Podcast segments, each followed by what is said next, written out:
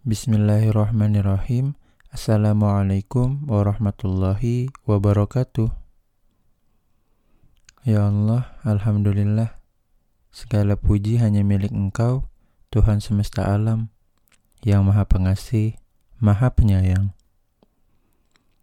Salawat dan salam tidak lupa kita curah limpahkan kepada junjungan kita yang mulia, Muhammad sallallahu alaihi wasallam. Pada kesempatan kali ini, insyaallah saya akan membacakan buku yang berjudul Belajar Qurban Sesuai Tuntunan Nabi Sallallahu Alaihi Wasallam yang ditulis oleh Ustadz Muhammad Abduh Tuasikal. Sebagai informasi, alhamdulillah saya sudah mendapatkan izin dari yang bersangkutan terkait hal ini. Dan teman-teman bisa mendapatkan ebook ini secara gratis di w w w dot rumaysho dot com. Baik, mari langsung kita mulai. Bismillah. Belajar kurban sesuai tuntunan Nabi Sallallahu Alaihi Wasallam. Muqaddimah. Segala puji bagi Allah, salawat dan salam kepada Nabi kita Muhammad, keluarga, dan sahabatnya. Buku ini berisi pembahasan singkat mengenai kurban yang merupakan ringkasan dari buku kami, Belajar Kurban dan Akikah, mengisi awal Dzulhijjah. Di dalam buku ini dijelaskan mengenai keutamaan berkurban, bagaimana memilih hewan kurban, ada penyembelihan, sampai pada pemanfaatan hewan kurban. Juga kami sertakan dalam buku ini mengenai pembahasan akikah hingga bahasan bolehkah menggabungkan antara kurban dan akikah. Kami tak lupa mengucapkan terima kasih kepada segala pihak yang telah membantu dan memberikan semangat demi terbitnya buku ini. Terutama kepada orang tua, Usman Tuasikal dan Zainab Talawohu, serta istri tercinta, Rini Rahmawati, atas motivasinya demi terselesaikannya buku ini di sela-sela waktu sibuk kami.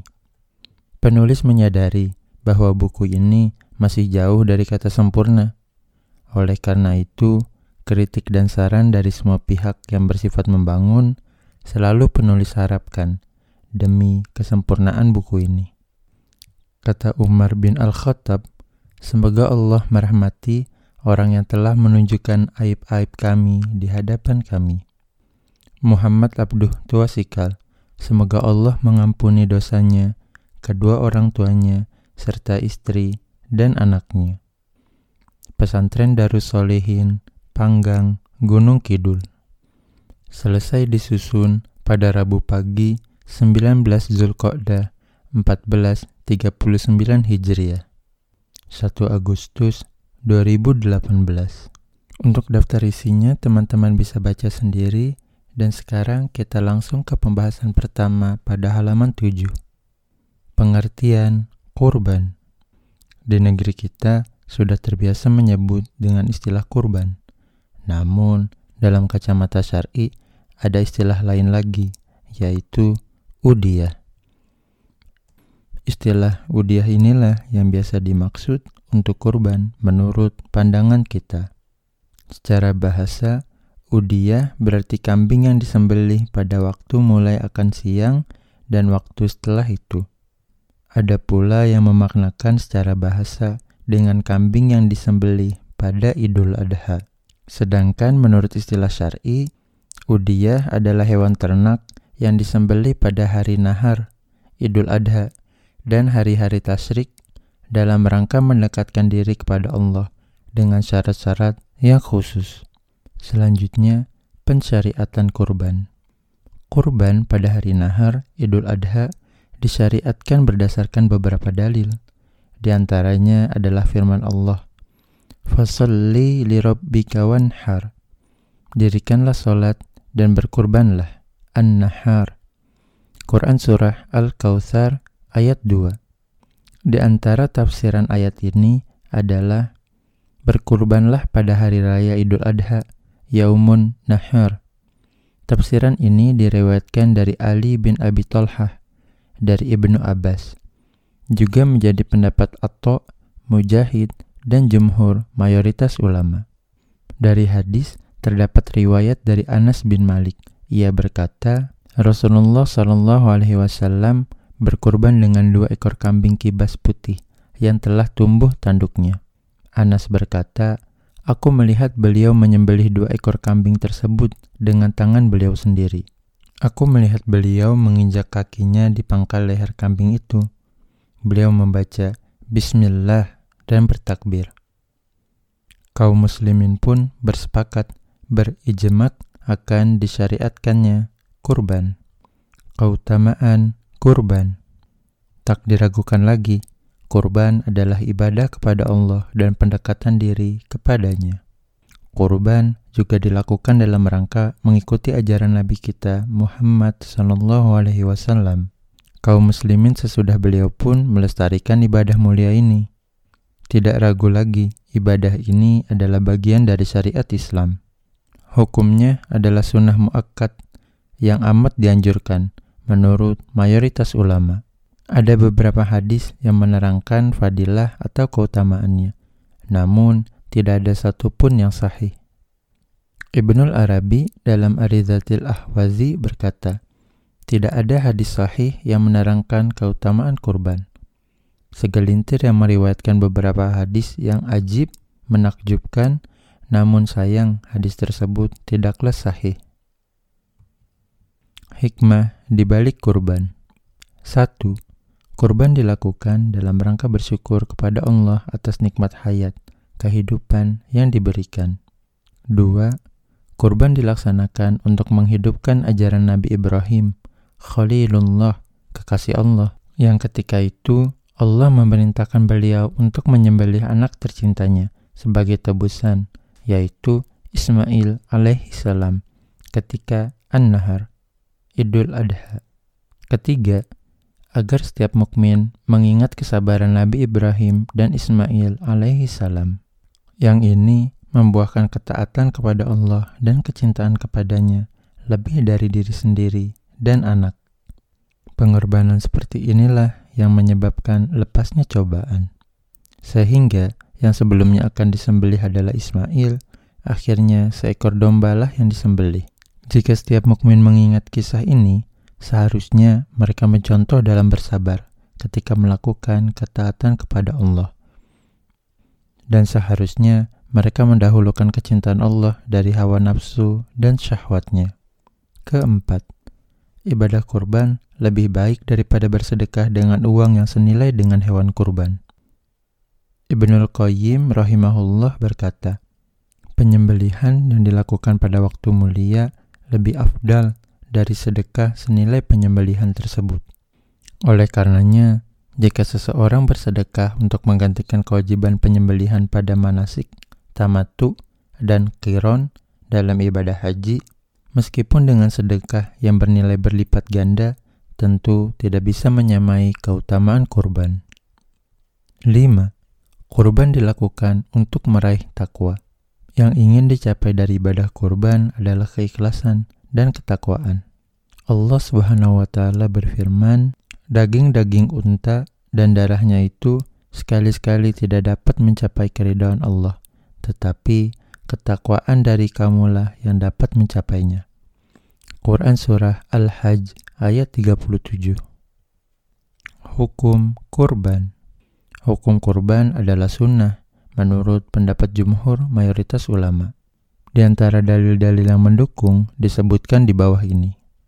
Dari Ummu Salamah radhiyallahu anha, Nabi shallallahu alaihi wasallam bersabda, jika telah masuk sepuluh hari pertama dari bulan Dzulhijjah, dan salah seorang di antara kalian berkeinginan untuk berkurban, maka janganlah ia menyentuh, memotong rambut kepala dan rambut badannya. Diartikan oleh sebagian ulama, kuku, sedikit pun juga. Imam Asy-Syafi'i rahimahullah berkata, dalam hadis ini adalah dalil bahwasannya hukum kurban tidaklah wajib, karena Rasulullah bersabda, jika kalian ingin menyembelih kurban, seandainya menyembelih kurban itu wajib, beliau akan bersabda, janganlah memotong rambut badannya hingga ia berkurban, tanpa didahului dengan kata-kata, jika kalian ingin. Syarat berkurban. Yang pertama, muslim. Kedua, orang yang bermukim.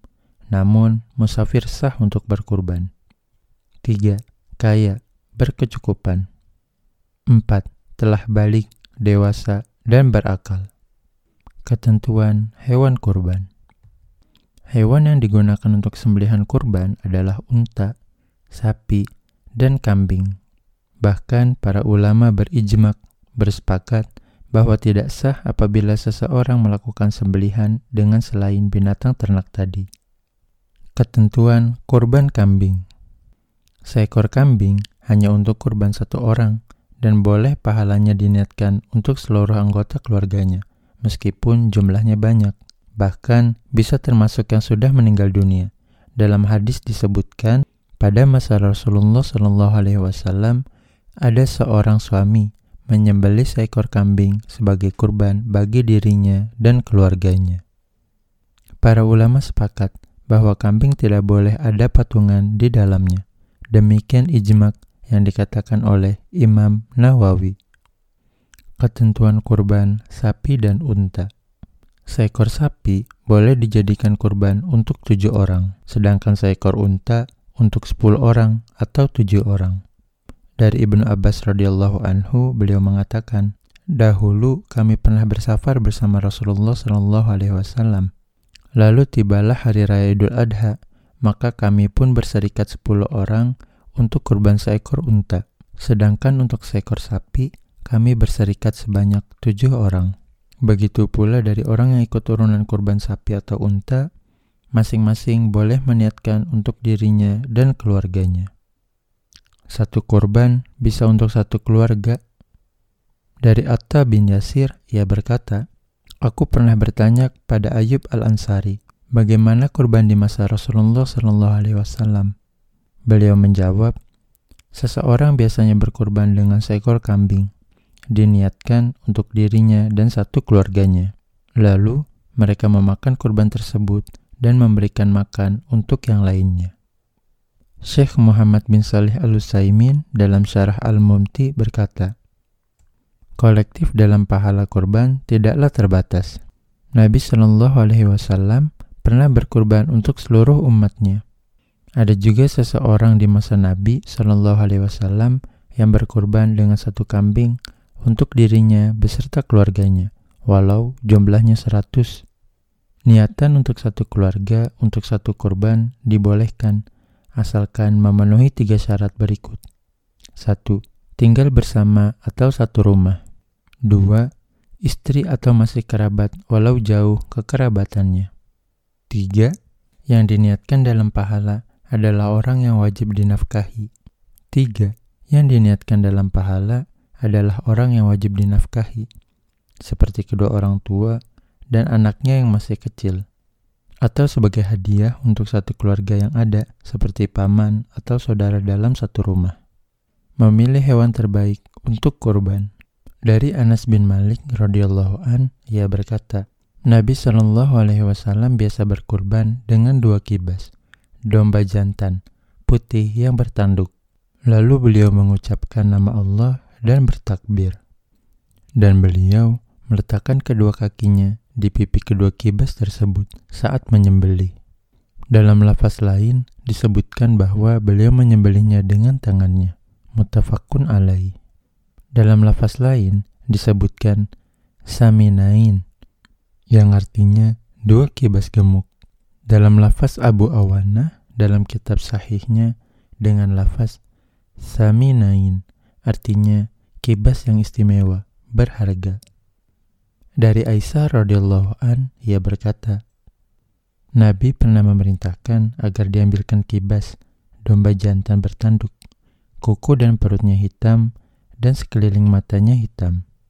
Lalu kibas tersebut dibawa ke hadapan beliau Shallallahu Alaihi Wasallam untuk dijadikan kurban. Dari dua hadis di atas, ciri-ciri hewan yang terbaik untuk kurban adalah: pertama, gemuk, kemudian warna putih atau warna putih lebih mayoritas. Ketiga, berharga. Keempat, bertanduk. Kelima, jantan. Keenam, berkuku dan berperut hitam. Dan ketujuh, sekeliling matanya hitam. Namun, berkurban dengan hewan yang tidak bertanduk pun tetap sah. Begitu pula berkurban dengan hewan betina pun tetap sah. Selanjutnya, ketentuan umur hewan kurban. Untuk hewan kurban unta, umur minimalnya adalah lima tahun. Untuk sapi, umur minimalnya dua tahun. Untuk kambing, umur minimalnya adalah satu tahun. Dan untuk domba, umur minimalnya adalah enam bulan. Selanjutnya, cacat hewan kurban yang membuat tidak sah. Dari Al-Bara bin Azib, ia berkata, Rasulullah shallallahu alaihi wasallam pernah berdiri di tengah-tengah kami dan berkata, ada empat cacat yang tidak dibolehkan pada hewan kurban. Satu, buta sebelah dan jelas sekali kebutaannya. Dua, sakit dan tampak jelas sakitnya. Tiga, pincang dan tampak jelas pincangnya. Dan empat, sangat kurus sampai-sampai tidak punya sumsum tulang. Selanjutnya, cacat hewan kurban yang makruh. Cacat yang makruh tetap harus dihindari demi semakin menyempurnakan taqarrub, pendekatan diri kepada Allah.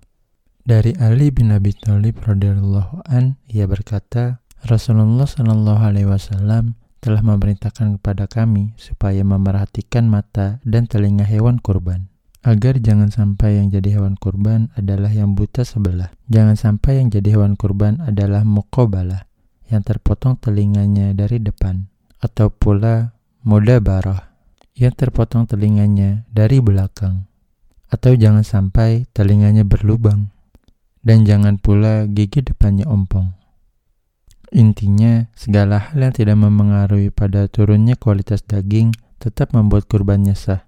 Sehingga cacat yang masih dimakruhkan adalah sebagian atau keseluruhan telinganya terpotong, tanduknya pecah atau patah, ekor terputus atau sebagian terputus, gigi ompong atau tanggal gigi depannya, sudah kering air susunya, tetap membuat sah kurban karena tidak mengurangi kualitas dagingnya. Selanjutnya, waktu penyembelihan kurban. Waktu awal penyembelihan kurban. Mengenai waktu penyembelihan kurban dijelaskan dalam hadis berikut. Dari Anas bin Malik radhiyallahu an, ia berkata bahwa Nabi shallallahu alaihi wasallam bersabda, barang siapa yang menyembelih kurban sebelum salat Idul Adha, maka ia berarti menyembelih untuk dirinya sendiri. Barang siapa yang menyembelih setelah salat Idul Adha, maka ia telah menyempurnakan manasiknya dan ia telah melakukan sunnah kaum muslimin. Dari Jundab, ia menyaksikan Nabi shallallahu alaihi wasallam, lalu beliau berkhutbah dan bersabda, barang siapa yang menyembelih sebelum sholat id, hendaklah ia mengulanginya. Dan yang belum menyembelih, hendaklah ia menyembelih dengan menyebut Bismillah. Seluruh hari tasrik adalah hari penyembelihan kurban. Ulama Hanafiyah, Malikiyah, dan Hambali berpendapat bahwa waktu penyembelihan kurban adalah tiga hari, yaitu Idul Adha dan dua hari setelah itu, pada saat tenggelamnya matahari. Sedangkan ulama Syafi'iyah, perkataan lain dari ulama Hambali, dan yang jadi pendapat Ibnu Taimiyah, waktu penyembelihan kurban adalah empat hari, yaitu berakhir dengan tenggelamnya matahari pada hari ketiga dari hari tasrik.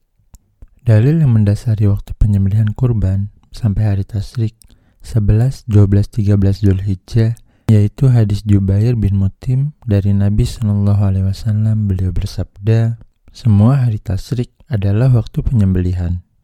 Hukum hari ketiga dari hari tasrik, hari ketiga belas Dzulhijjah, sama dengan dua hari tasrik sebelumnya, di mana ketika itu masih merupakan waktu melempar jumroh di Mina. Waktu diharamkannya puasa, begitu pula masih sah untuk waktu penyembelihan. Selanjutnya, larangan mencukur rambut dan memotong kuku bagi yang ingin berkurban. Dari Ummu Salamah radhiyallahu anha, Nabi shallallahu alaihi wasallam bersabda, jika telah masuk sepuluh hari pertama dari Dzulhijjah, dan salah seorang di antara kalian berkeinginan untuk berkurban, maka janganlah ia menyentuh, memotong rambut kepala dan rambut badannya. Diartikan oleh sebagian ulama, kuku, sedikit pun juga. Imam Nawawi rahimahullah berkata, para ulama berselisih pendapat bagaimana jika telah masuk bulan Dzulhijjah dan ada yang berkeinginan untuk berkurban. Sa'id bin Al-Musayyib, Rabi'ah, Ahmad, Ishaq dan sebagian ulama Syafi'i mengatakan bahwa hukumnya haram memotong rambut dan kuku hingga hewan kurban disembelih pada hari kurban. Imam Syafi'i dan ulama Syafi'i lainnya berpendapat bahwa hal itu makruh tanzib, bukanlah haram. Abu Hanifah menyatakan tidaklah makruh. Imam Malik dalam satu pendapat menyatakan tidak makruh. Dalam pendapat lainnya menyatakan makruh. Imam Malik juga memiliki pendapat yang menyatakan haram dalam kurban sunnah, tidak pada yang wajib. Ulama yang berpendapat haramnya memotong kuku dan rambut bagi yang berkurban berdalil dengan hadis ini. Selanjutnya, syarat penyembelihan hewan. Syarat hewan yang akan disembelih, yaitu hewan tersebut masih dalam keadaan hidup ketika penyembelihan, bukan dalam keadaan bangkai sudah mati. Allah Subhanahu wa Ta'ala berfirman, sesungguhnya Allah hanya mengharamkan bagimu bangkai. Quran Surah Al-Baqarah ayat seratus tujuh puluh tiga. Syarat orang yang akan menyembelih. Pertama, berakal, baik laki-laki maupun perempuan, dan sudah balik ataupun belum balik, asalkan sudah tamyiz, sehingga dari sini tidak sah penyembelihan yang dilakukan oleh orang gila dan anak kecil yang belum tamyiz. Begitu pula orang yang dalam keadaan mabuk, sembelihannya juga tidak sah. Kedua, yang menyembelih adalah seorang muslim atau ahli kitab, Yahudi atau Nasrani. Oleh karena itu, tidak halal hasil sembelihan dari seorang penyembah berhala dan orang Majusi, sebagaimana hal ini telah disepakati oleh para ulama. Karena selain muslim dan ahli kitab, tidak murni mengucapkan nama Allah ketika menyembelih. Sedangkan ahlu kitab masih dihalalkan sembelihan mereka karena Allah subhanahu wa taala berfirman, makanan sembelihan ahlu kitab, Yahudi dan Nasrani itu halal bagimu, dan makanan kamu halal pula bagi mereka. Quran Surah Al-Maidah ayat lima. Makna makanan ahlu kitab di sini adalah sembelihan mereka, sebagaimana dikatakan oleh Ibnu Abbas, Abu Ummah, Mujahid, Sa'id bin Jubair, Ikrimah, Atto, Al-Hasan Al-Basri, Makhul, Ibrahim An-Nakhoi, As-Sudi, dan Maqotil bin Hayyan. Namun, yang mesti diperhatikan di sini, sembelihan ahlu kitab bisa halal selama diketahui kalau mereka tidak menyebut nama selain Allah. Jika diketahui mereka menyebut nama selain Allah ketika menyembelih, semisal menyembelih atas nama Isa Al-Masih, Uzair, atau menyebut nama berhala mereka, maka pada saat ini sembelihan mereka menjadi tidak halal berdasarkan firman Allah subhanahu wa taala, diharamkan bagimu memakan bangkai, darah, daging babi, daging hewan yang disembelih atas nama selain Allah. Quran Surah Al-Maidah ayat tiga. Ketiga, menyebut nama Allah ketika menyembelih.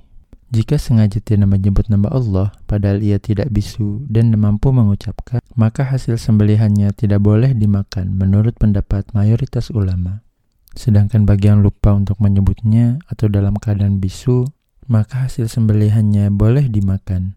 Allah berfirman, dan janganlah kamu memakan binatang-binatang yang tidak disebut nama Allah ketika menyembelihnya. Sesungguhnya perbuatan yang semacam itu adalah suatu kefasikan. Quran Surah Al-An'am ayat seratus dua puluh satu. Begitu juga hal ini berdasarkan hadis Rafi bin Khadij, Nabi shallallahu alaihi wasallam bersabda, segala sesuatu yang dapat mengalirkan darah dan disebut nama Allah ketika menyembelihnya, silahkan kalian makan. Keempat, tidak disembelih atas nama selain Allah. Maksudnya di sini adalah mengagungkan selain Allah, baik dengan mengeraskan suara atau tidak. Maka hasil sembelihan seperti ini diharamkan berdasarkan kesepakatan ulama. Dalilnya adalah firman Allah Subhanahu wa Ta'ala, diharamkan bagimu memakan bangkai, darah, daging babi, dan daging hewan yang disembelih atas nama selain Allah. Quran Surah Al-Maidah ayat tiga. Pembahasan selanjutnya, syarat alat untuk menyembelih.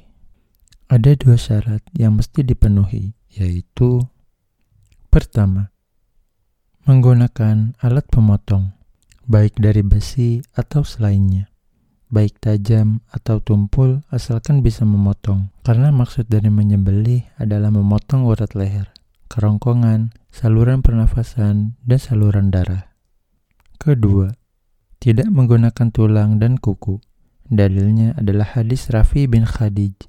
Segala sesuatu yang mengalirkan darah dan disebut Allah ketika menyembelihnya, silakan kalian makan, asalkan yang digunakan bukanlah gigi dan kuku. Aku memberitahukan kepada kalian mengapa hal ini dilarang. Adapun gigi, ia termasuk tulang. Tulang tidak boleh digunakan untuk menyembelih. Kan kuku adalah alat penyembelihan yang dipakai oleh penduduk Habasyah, sekarang bernama Ethiopia. Selanjutnya, adab dalam penyembelihan hewan.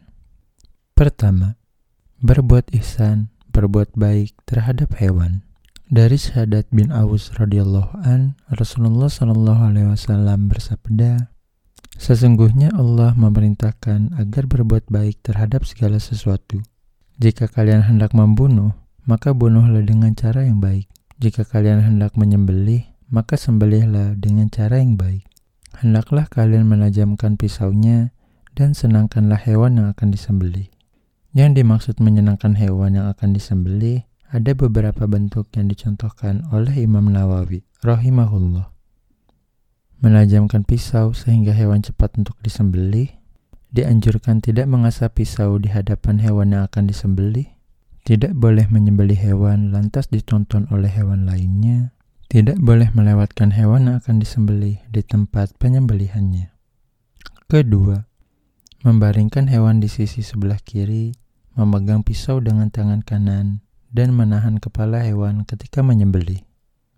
Membaringkan hewan termasuk perlakuan terbaik pada hewan dan disepakati oleh para ulama.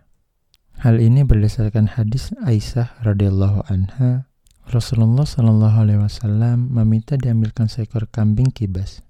Beliau berjalan dan berdiri serta melepas pandangannya di tengah orang banyak. Kemudian beliau dibawakan seekor kambing kibas untuk beliau buat kurban. Beliau berkata kepada Aisyah, "Wahai Aisyah, bawakanlah kepadaku pisau." Beliau melanjutkan, "Asahlah pisau itu dengan batu." Aisyah pun mengasahnya. Lalu beliau membaringkan kambing itu, kemudian beliau bersiap menyembelihnya, lalu mengucapkan, "Bismillah, ya Allah, terimalah kurban ini dari Muhammad, keluarga Muhammad, dan umat Muhammad." Kemudian beliau menyembelihnya. Ketiga, meletakkan kaki di sisi leher hewan. Anas bin Malik radhiyallahu an berkata, Nabi shallallahu alaihi wasallam berkurban dengan dua ekor kambing kibas putih. Aku melihat beliau menginjak kakinya di pangkal leher dua kambing itu. Lalu beliau membaca bismillah dan bertakbir. Kemudian beliau menyembelih keduanya. Keempat, menghadapkan hewan ke arah kiblat. Dari Nafi, ia berkata, "Sesungguhnya Ibnu Umar tidak suka memakan daging hewan yang disembelih tidak menghadap kiblat."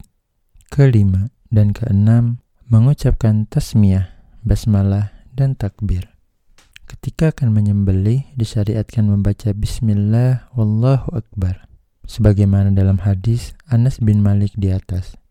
Beliau membaca Bismillah dan bertakbir. Untuk bacaan Bismillah, hukumnya wajib, namun tidak perlu memakai tambahan Ar-Rahman dan Ar-Rahim.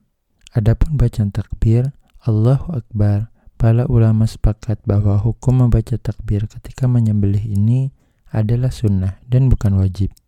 Kemudian diikuti bacaan Hadza minka walaka, Hadza minka walaka anni, atau an fulan. Disebutkan nama sahibul kurban, atau berdoa agar Allah menerima kurbannya dengan doa Allahumma taqabbal minni, atau min fulan. Disebutkan nama sahibul kurban. Selanjutnya, pemanfaatan hasil sembelihan kurban yang terlarang. Ada dua bentuk pemanfaatan hasil sembelihan kurban yang terlarang, yaitu menjual sebagian dari hasil sembelihan kurban dan memberi upah pada jagal dari hasil sembelihan kurban. Larangan pertama, menjual sebagian dari hasil sembelihan kurban baik berupa kulit, wol, rambut, daging, tulang, atau dan bagian lainnya. Dari Abu Hurairah radhiyallahu an, Nabi shallallahu alaihi wasallam bersabda, "Barang siapa menjual kulit hasil sembelihan kurban, maka tidak ada kurban baginya. Maksudnya, ibadah kurbannya tidak ada nilainya. Larangan menjual hasil sembelihan kurban adalah pendapat para Imam Asy-Syafi'i dan Imam Ahmad. Imam Asy-Syafi'i mengatakan, binatang kurban termasuk nusuk, hewan yang disembelih untuk mendekatkan diri kepada Allah. Hasil sembelihannya boleh dimakan, boleh diberikan kepada orang lain, dan boleh disimpan. Aku tidak menjual sesuatu dari hasil sembelihan kurban seperti daging atau kulitnya. Barter antara hasil sembelihan kurban dengan barang lainnya termasuk jual beli. Larangan kedua, memberi upah kepada jagal dari hasil sembelihan kurban. Sebagaimana kata Ibnu Mulakin Asy-Syafi'i dalam Al-I'lam bin Fawaid Umdah Al-Ahkam, yang dimaksud jagal itu sudah diketahui bersama, yaitu orang yang menangani pengulitan dan memotong daging hewan yang disembelih. Imam Nawawi rahimahullah, beliau berkata, boleh mengupahi seorang untuk menyembelih kurban, namun upah tersebut tidak diambil dari hasil kurban. Dalil dari hal ini adalah riwayat yang disebutkan oleh Ali bin Abi Thalib. Rasulullah shallallahu alaihi wasallam memerintahkanku untuk mengurusi unta-unta kurban beliau.